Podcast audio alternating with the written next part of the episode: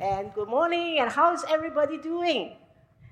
Well, with the lifting of the MCO and as we enter into CMCO, I hope that we are all feeling sense of relief.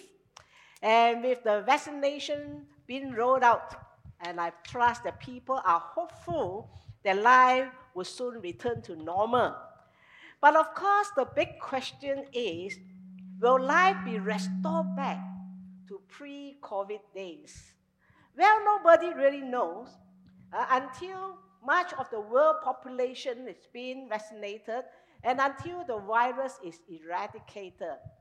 So you notice that restoration is an important word nowadays. People want to restore back their business, you know. People want to restore back many things uh, which have been disrupted ever since the virus have hit the world and ever since the lockdown itself. Now, when we talk about restoration, what does it mean?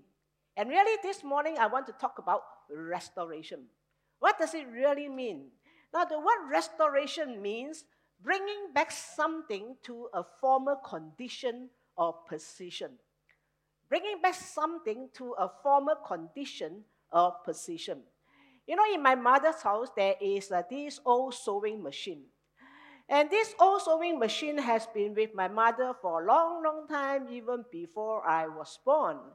And my mother is more than 90 years old. I guess the sewing machine was probably 70 to 80 years old, you know. After she got married, and she had a sewing machine so that she can sew clothes for her children. And well, the sewing machine was still in working condition. In fact, my mother's domestic helper have been helping, you know, to stitch up things, repair clothes, and so on and so forth. Right? It was in a, quite a good condition. And I have used that in my younger days when I was uh, schooling, when we learned how to do sewing.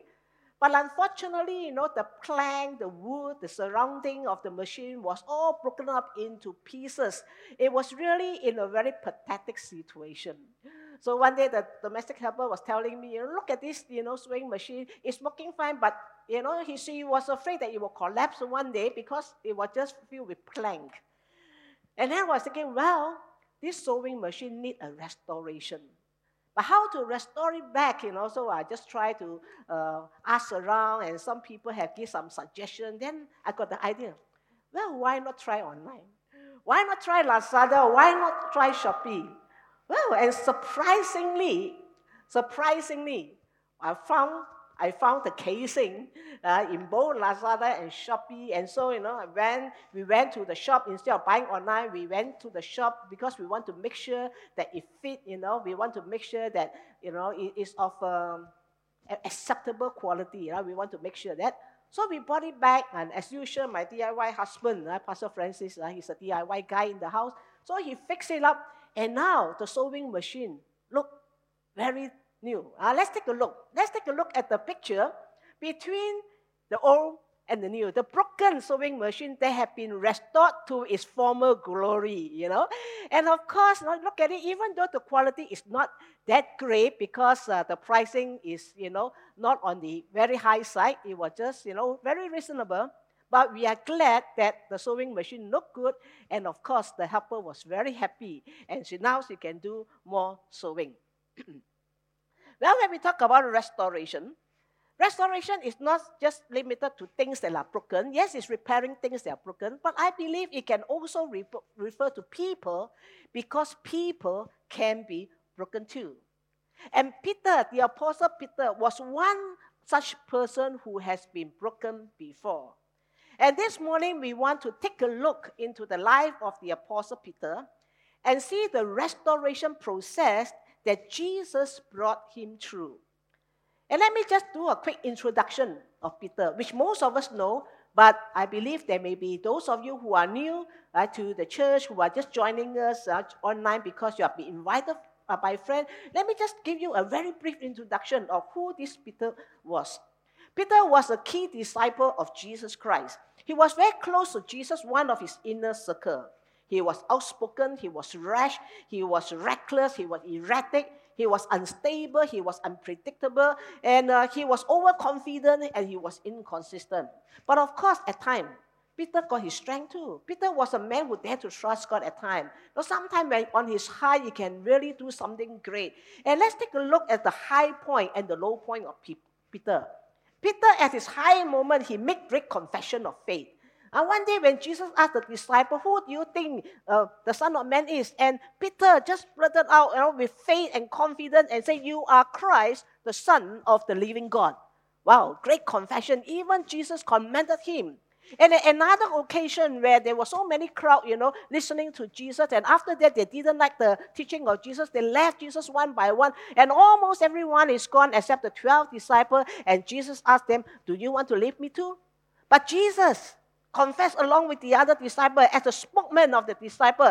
He said, you know, well, Jesus will stay on with you. There's nowhere else we will go. There was nobody else we will follow because only you and you have the word of eternal life. Another great confession of Peter. And one day when the disciples were in the boat, right, in the rough sea, and when the, there was thunderstorm, there was storm, you know, over the boat, and then they saw this figure walking on the water. They were afraid.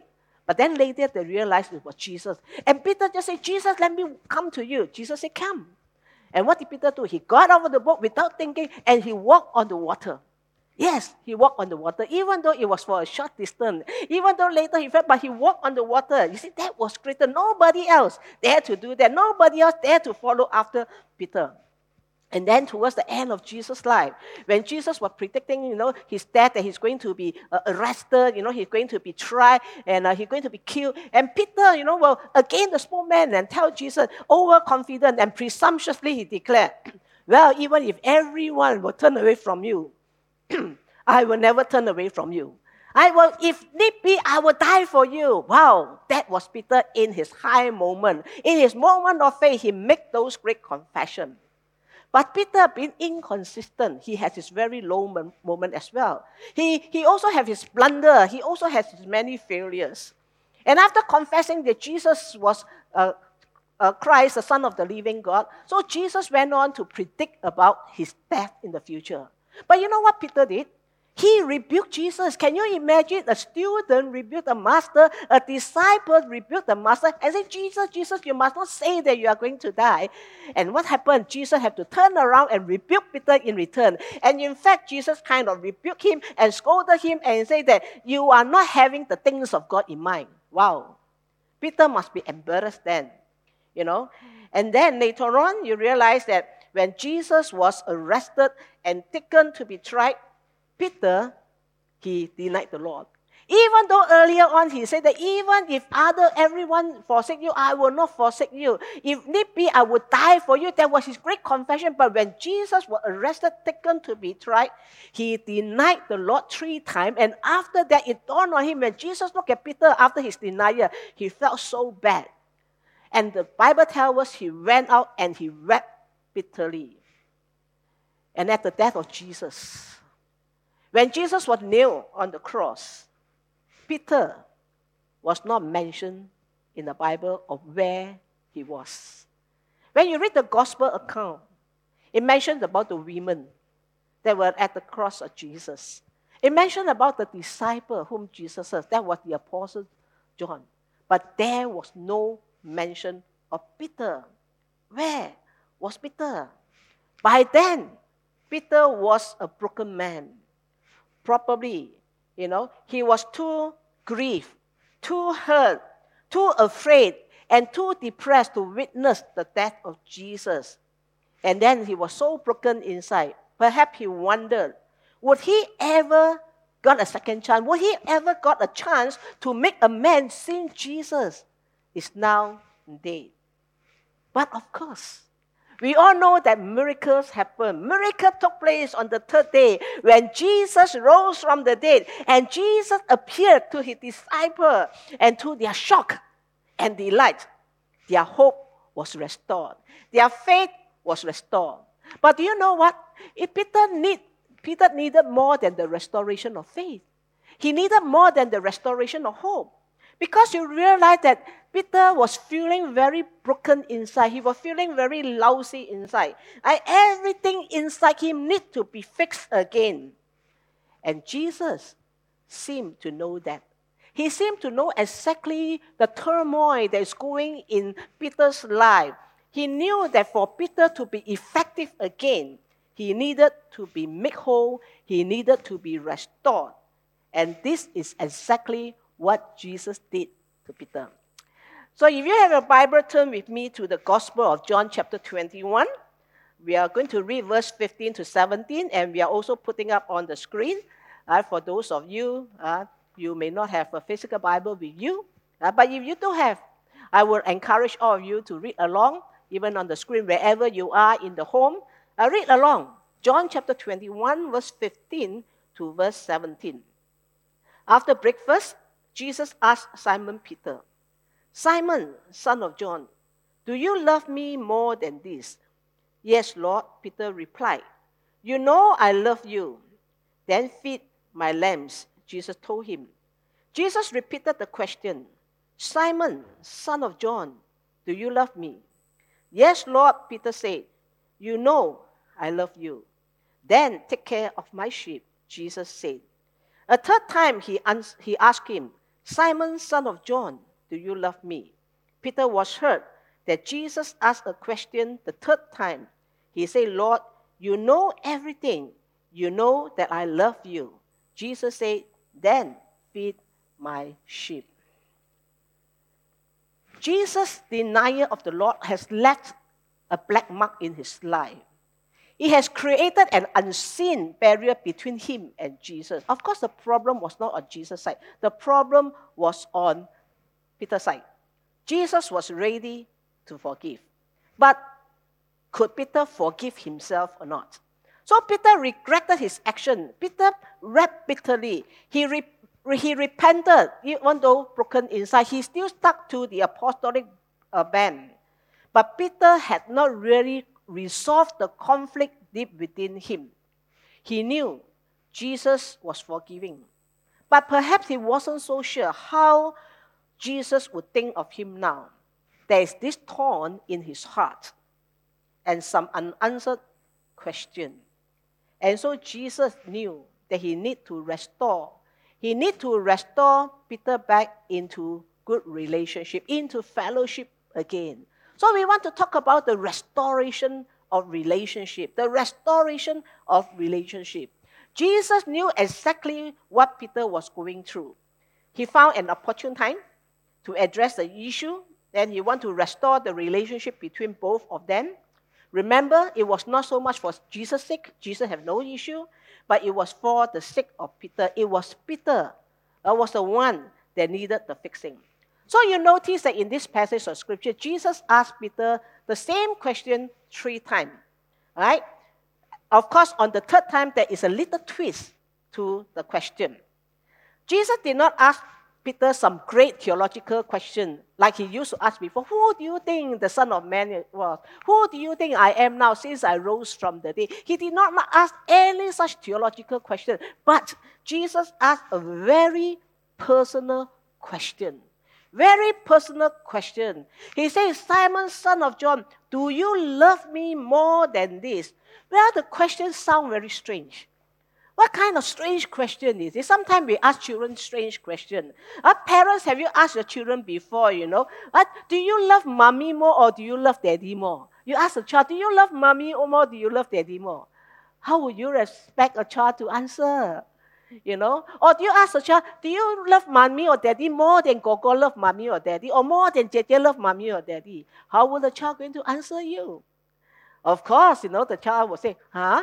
I love both of you. I love mom and dad, you see. So it was a very strange question that Jesus asked Peter. But why did Jesus ask Peter three times the same question? And what was the difference on the third time that caused Peter to be hurt? Now, in the first two questions, Jesus used the word love. He used a, a word called agape or agapao, which is a verb. He talked about the agape love means the divine love. It is a divine love, it's a self sacrificing love, just like what Jesus had done for us when he died on the cross for us. It was the manifestation of divine love. It was a self sacrificing love. He sacrificed himself on our behalf. It's as though Jesus was telling Peter, Peter, I have loved you with a divine kind of love. I have loved you with a self sacrificing love. I have died for you. And Peter, will you love me with the same kind of self sacrificing love? Will you love me with the same kind of divine love? Well, it's like husband asking the wife, Wife, you know I love you very much. Do you love me as much as I love you? What do you think the wife will answer? Your husband there, go and ask your wife. Ask your wife the question. You know, dear darling, I love you very much. Do you love me as much as I love you? And see what they respond to you. Now, what was the response of Peter? Peter's response was a little bit different. Peter did not use the agape, the divine love. He used another word, phileo, which means a brotherly kind of love to respond to Jesus. In other words, Peter was saying, Yes, Jesus, I love you. Yes, Lord, I love you like a brother. Yes, Lord, I love you with a brotherly kind of love. Now, why didn't G, uh, why didn't Peter use agape? Why Peter didn't say, you know, uh, I will love you with a divine kind of love? Peter knew that he didn't have the capacity. He didn't have the capacity of divine love. Once he thought he loved, his love for Jesus was great. Once he thought he would even die for Jesus, but after denying Jesus three times, Peter has humbled himself. He realized that he could not be presumptuous anymore. Come to the point that he realized that his love for Jesus was limited. And therefore, he has learned his lesson. He dare not be the loud mouth. He dare not say, Yes, Jesus, I love you with a divine kind of love. But he said, Jesus, I love you with a brotherly kind of love. He cannot be overconfident now to express the divine love for Jesus. And Jesus asked the same question with the same word two times. But then, on the last question, there was a twist. Jesus changed the word agape love to phileo. And Jesus was as though Jesus was asking Peter, Well, Peter, if you can't love me with the divine kind of love, will you then able to love me with the brotherly love.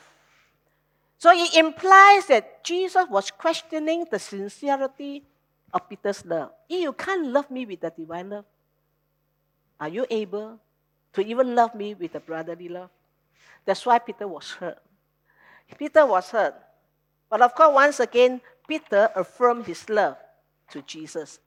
Jesus had given three chances given Peter three chances to openly confess his love and restore him right into right fellowship. Peter denied the Lord three times, and now three times, for three times, Jesus reinstated Peter. He took the initiative to reach out to Peter. And with his confession, Peter can now put the past behind him, forgetting the former things. Right? He's going to put the past behind him. He's going to move forward. He's going to move forward to a new season of his life. He knew Jesus has forgiven him and accepted him. The relationship with Jesus was restored. Well, we are living in a broken world, full of broken people and with lots of broken relationships. We have hurt people, either knowingly or unknowingly, and people have hurt us too. You see, two persons can be good friends today, but enemies tomorrow because of some heated argument. Even siblings in the same family can sue one another in public court because of financial dispute. Fellow Christians can turn away from one another due to some misunderstanding. You see, we all need the restoration of relationships. But before we can make right with others. Before we can make right with fellow human beings, we must first make right with God. Let me ask you a question. How is your relationship with God this morning? Some of you may not have any relationship with God because you have not yet known Him. You have not yet received Jesus into your life as your Lord and Savior. But this morning, let me tell you, friends, Jesus loves you. Jesus loved you just like he loved the world. Jesus died on the cross and for us. That includes you. He died on the cross so that your sin can be forgiven, so that you can come to him and be forgiven by him and be accepted into God's family, God's kingdom. And so, dear friend, you will have a new relationship with Jesus, you will become a child of God if you would open your heart to ask Him to come in. You may have broken life, but Jesus can make you whole. Jesus can make you whole. Maybe some of you have some past histories. Right? There's a lot of unresolved issue within you. Just like Jesus restored Peter back into relationship. Jesus can restore you into relationship that you can be a child of God. Now, some of you may find yourself like Peter. You only have a distant relationship with God. You see, when Jesus was betrayed and tried, you know what did the Bible describe? The Bible says that Peter followed from afar. He followed from afar. He used to be one of the inner circle. He used to be very close to Jesus. But when Jesus was in trouble, the Bible told us that Peter only followed from afar. All right? He stayed away when Jesus was in trouble. So, church, have you stayed far away from God of late? Have you stayed away from church? After all, it's MCO, you know. Well, you know, let me just stay away. The, the world is in problem. I am in trouble to let's just stay away. Have you stayed away from God? Have you stayed away from the church? Have you stayed away from fellow believers, from fellow Christians because you are feeling spiritually down because of what is happening to the world, because of the pandemic, maybe because your business is down, maybe you know you have a, a, loss of job, or maybe you know you have a loss of income. Are you staying away because of some relational issue with other fellow brothers and sisters? Maybe some of you are holding some grudge against your colleague Maybe even your boss or your superior. And you may be upset with a family member, perhaps, or fellow brothers and sisters in Christ. All this little, little negative emotion may be eating you up and affecting your overall relationship with people. You know, sometimes when you have unresolved issue, unresolved relation, relational issue with one person, it may only be one person, but it can affect your relationship with the rest of the people. Why? Because of the hurt, because of the pain, because of the brokenness that you are going through. So you need to resolve that relational conflict so that it will not hinder your personal renewal. We are talking about in the new season, we need to be renewed. But that, that hurt, that brokenness can hinder our renewal if we do not come before God for that restoration. So the time of renewal is also the time of restoration. Restore your relationship with God and with men. Jesus not only forgave Peter and restored him back to good relationship, Jesus also renewed the call to discipleship to Peter. So we want to talk about the restoration of discipleship. The restoration of discipleship. And now we're going to continue to read the scripture. We are going to read, you know, from verse 18 and verse 19, from where we have stopped just now. Verse 18 and verse 19. I tell you the truth. When you were young and you were able to do as you like, and dress yourself, and went when, wherever you wanted to go. But when you are old, you will stretch out your hands, and others will dress you and take you where you don't want to go. Jesus said this to let him know by what kind of death he would glorify God. Then Jesus told him, Follow me.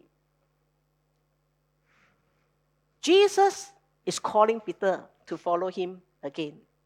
When Peter denied the Lord, he actually failed in his discipleship. Jesus once spoke to all the disciples. And in Luke chapter 9, verse 23, 24, which was one of our golden verse, verses last year. Jesus said, Whoever wants to be my disciple must deny themselves and take up their cross daily and follow me. For whoever wants to save their life will lose it, but whoever loses their life for me will save it. Well, it is a high demand of what a disciple should do. And Peter, Peter couldn't live up to it. Let's take a look at the three requirements of this discipleship. And what happened? Instead of denying himself, Peter denied the Lord. Instead of taking up the cross, he ran away from it. He was nowhere to be seen when Jesus was nailed to the cross. Instead of following Jesus, he went into hiding. He failed in his discipleship, just like many other disciples too. Together with Peter, they also failed. And look at how Jesus restored Peter to discipleship again. It was about three years before this that they were at the fishing, you know, they were at the, what you call that, they were at the same place, the Sea of Tiberias, or we know it by the Sea of Galilee. Peter can remember, trace back to three years ago. Peter and his brother Andrew were throwing casting net into the sea, you know, and uh, to, to, to catch some fish. And Jesus walked by and said, Follow me. And they followed him. And walk further, you know, there was James and John, the brothers. They were helping their father, right, to uh, repair the net. And Jesus said, Follow me. And they followed Jesus.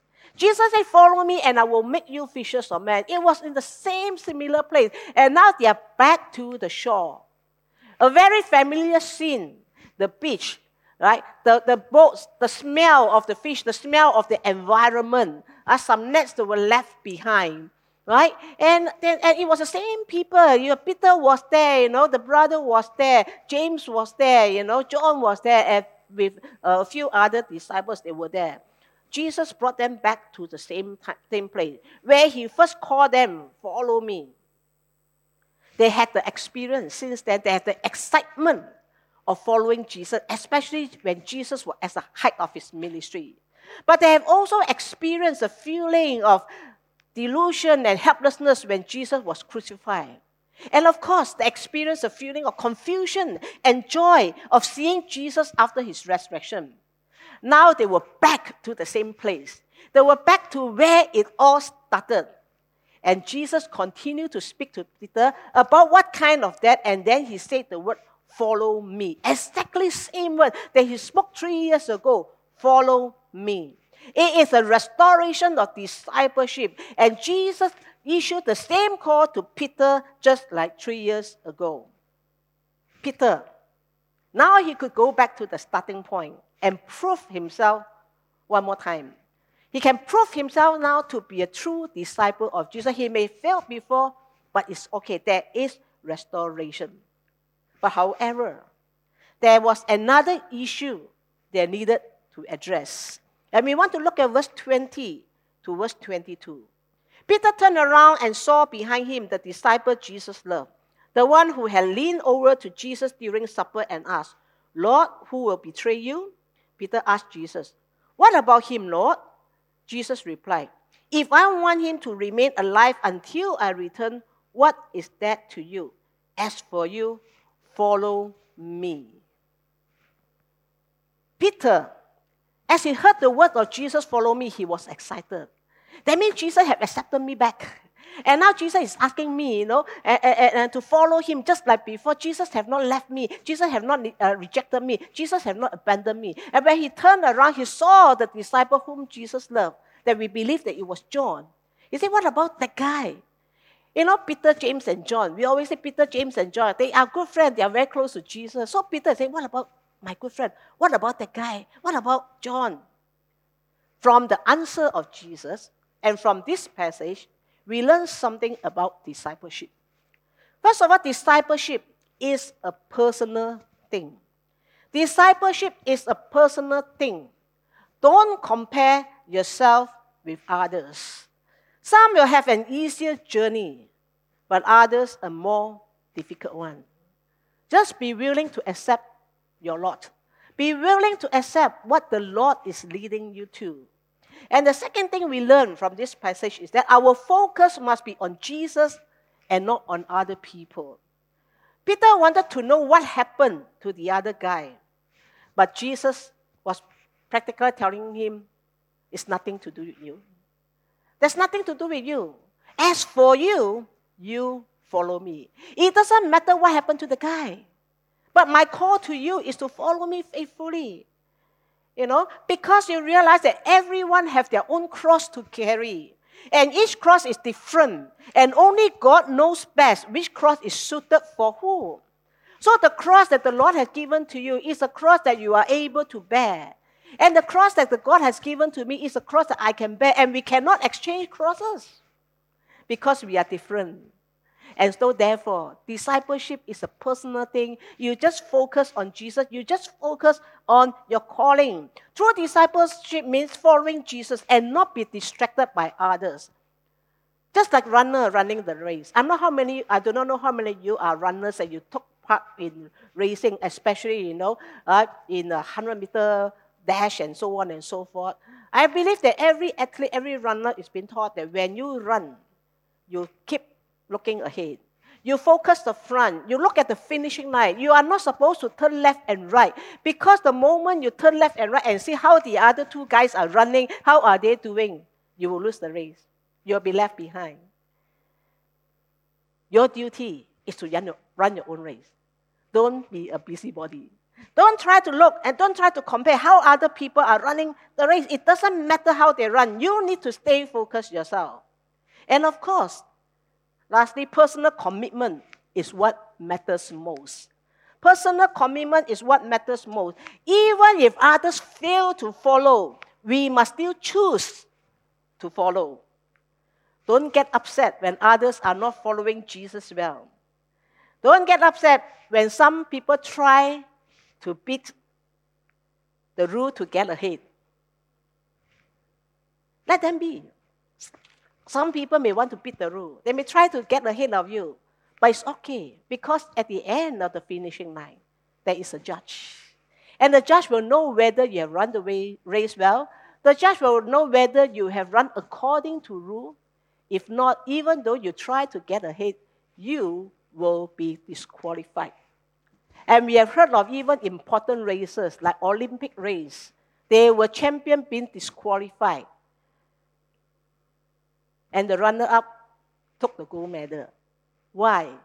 Because they did not run the race according to the rule. The personal commitment is very important. History tells us that Peter did become a true disciple of Jesus. He went all the way to preach the word.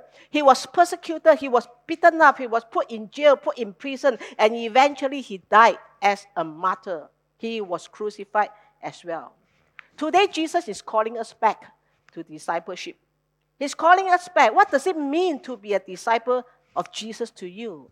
To be a disciple of Jesus is more than believing in Jesus. It means, you know, committing our life to Him and living our lives for Him. To be a disciple is more than just doing the Christian thing. What are the Christian things that you do? Uh, just attending service. It's more than attending service. It's more than uh, uh, uh, online service. It's more than saying your prayer. Uh, it's more than just, you know, flipping through your Bible from time to time. It's about connecting with the rest of the believers. It's about serving God. It's about getting involved. A disciple is not a spectator, but a servant of Christ. How would you measure up as a disciple? Just follow back what Jesus said. You must deny yourself, take up your cross daily, and follow me. So ask yourself the question Are you denying yourself in the sense that you are willing to put aside your habits, your pleasure, your action and plan that do not please God and instead living a life that will please Him? Are you taking up your cross daily in the sense that you will make a stand for the faith, the, even though you may be ridiculed and rejected by others? Are you willing to endure pain and hardship? Yes, sometimes the cross would require us to endure pain and suffering. When it comes our way, are you willing to embrace it? Are you willing to Accept it, just like Job, without murmuring, without complaining, without blaming God, but rather you surrender yourself to God. Are you following Christ? By asking the question, what would Jesus do when he's in my situation? WWJD, what would Jesus do? If Jesus is in my situation, how would he react? Following the example of our Savior. It means having a Christ like attitude and behavior, bearing the fruit of the Spirit in our life. Just like what, you know, the Pastor Jared has read in Philippians chapter 2, just before the communion, that we must have the mind of Christ. You find yourself straying away from the path of discipleship. May I urge you today to renew your commitment to Christ and start following Him once again. And of course, upon Jesus' affirmation of His love, you notice that Jesus gave him assignment. For the three times when Jesus asked Peter, Do you love me? And when Jesus, uh, Peter said yes, Jesus will say, You know, you feed my lamb, you take care of my sheep, and you feed my sheep. And in repeating the assignment, Jesus is reminding Peter of his calling. That is a restoration of apostleship. The restoration of apostleship. He restored Peter back to apostleship. But to us, it's ministry. We are not apostles, right? Jesus has not abandoned him. Jesus has not rejected him, although he's failed. Now, the restoration of relationship and discipleship, the calling still stands. The calling still stands. Uh, Jesus had called Peter to carry out the work of the ministry as an apostle. So there is the restoration of this apostleship. Jesus did not revoke the calling upon Peter's life. Rather, the reinstatement and the restoration were actually preparing Peter for the greater task that was ahead of him. I believe the restoration of his call and ministry was a big boost to Peter. He knew now that he had the backing of the Lord. He knew now that the apostolic authority is upon him, the anointing of God is upon him. He could certainly pick himself up from where he has fallen and rise again. And indeed, Peter rose up again. Peter rose up again. He became the key leader of the apostolic band. He was the one who gave the first Pentecostal preaching and the resulting 3,000 pe- uh, uh, people getting saved. First evangelistic service, and 3,000 people got saved. He performed healings and miracles. The church grew exponentially during that time, and Peter was the key figure. Church, we are saved to serve the Lord. God has given us gifts, natural talents, spiritual gifts. And every disciple of Christ is called to serve. When you restore your discipleship back with Jesus, you need to be ready to serve Him. The Bible tells us that we are created for good work. A disciple will always have the desire not just to grow, but to serve. When you grow, you want to serve. And when you serve, you want to grow. These two are just interlinked. There is no such thing as a passive disciple. There's no such thing as a spectator disciple. You only have a servant disciple. The disciple, to a disciple serving God, is not an option. There's no option. Unfortunately, there are those who once served God enthusiastically, but somehow they have dropped out of service due to some past issues, or maybe due to their own spiritual lethargies. You know, if that is the case, if that is you, you need to get back to service again. Or maybe you have a fallout with somebody. You may be disappointed with certain leaders. Uh, you may have some conflict, and you have decided not to serve again. May I encourage you that this is a season of restoration. Do not let the past hinder you, just like Peter. Right? Let this new season restore your relationship with God and with men. Let this new season, you know, restore your discipleship, the way you follow Jesus, and let this new season restore your ministry. If somehow you've grown cold in your heart, May I exhort you with the word of Paul in Romans chapter 12, verse 11 that say, Never be lacking in zeal, but keep your spiritual fervor serving the Lord. I believe there are many Peters in our midst. And I think I'm not wrong if I say that we are all Peter. We are all Peter. Our lives were broken, or some are still broken and we need restoration. The first step we need to take is to restore our relationship with God, to ensure that nothing stands between us and God. And then we need to recommit ourselves to follow Jesus closely, not from a distance, but follow closely. And when, do, and when we do that, I believe it becomes natural of us that we want to serve God and we will find joy in serving the Lord. Look at your life now, church.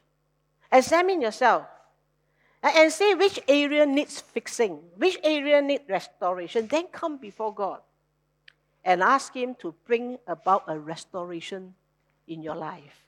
Uh, as a worship team come along to prepare us, uh, let's just look to the Lord in prayer and let this word, let this message speak to you this morning.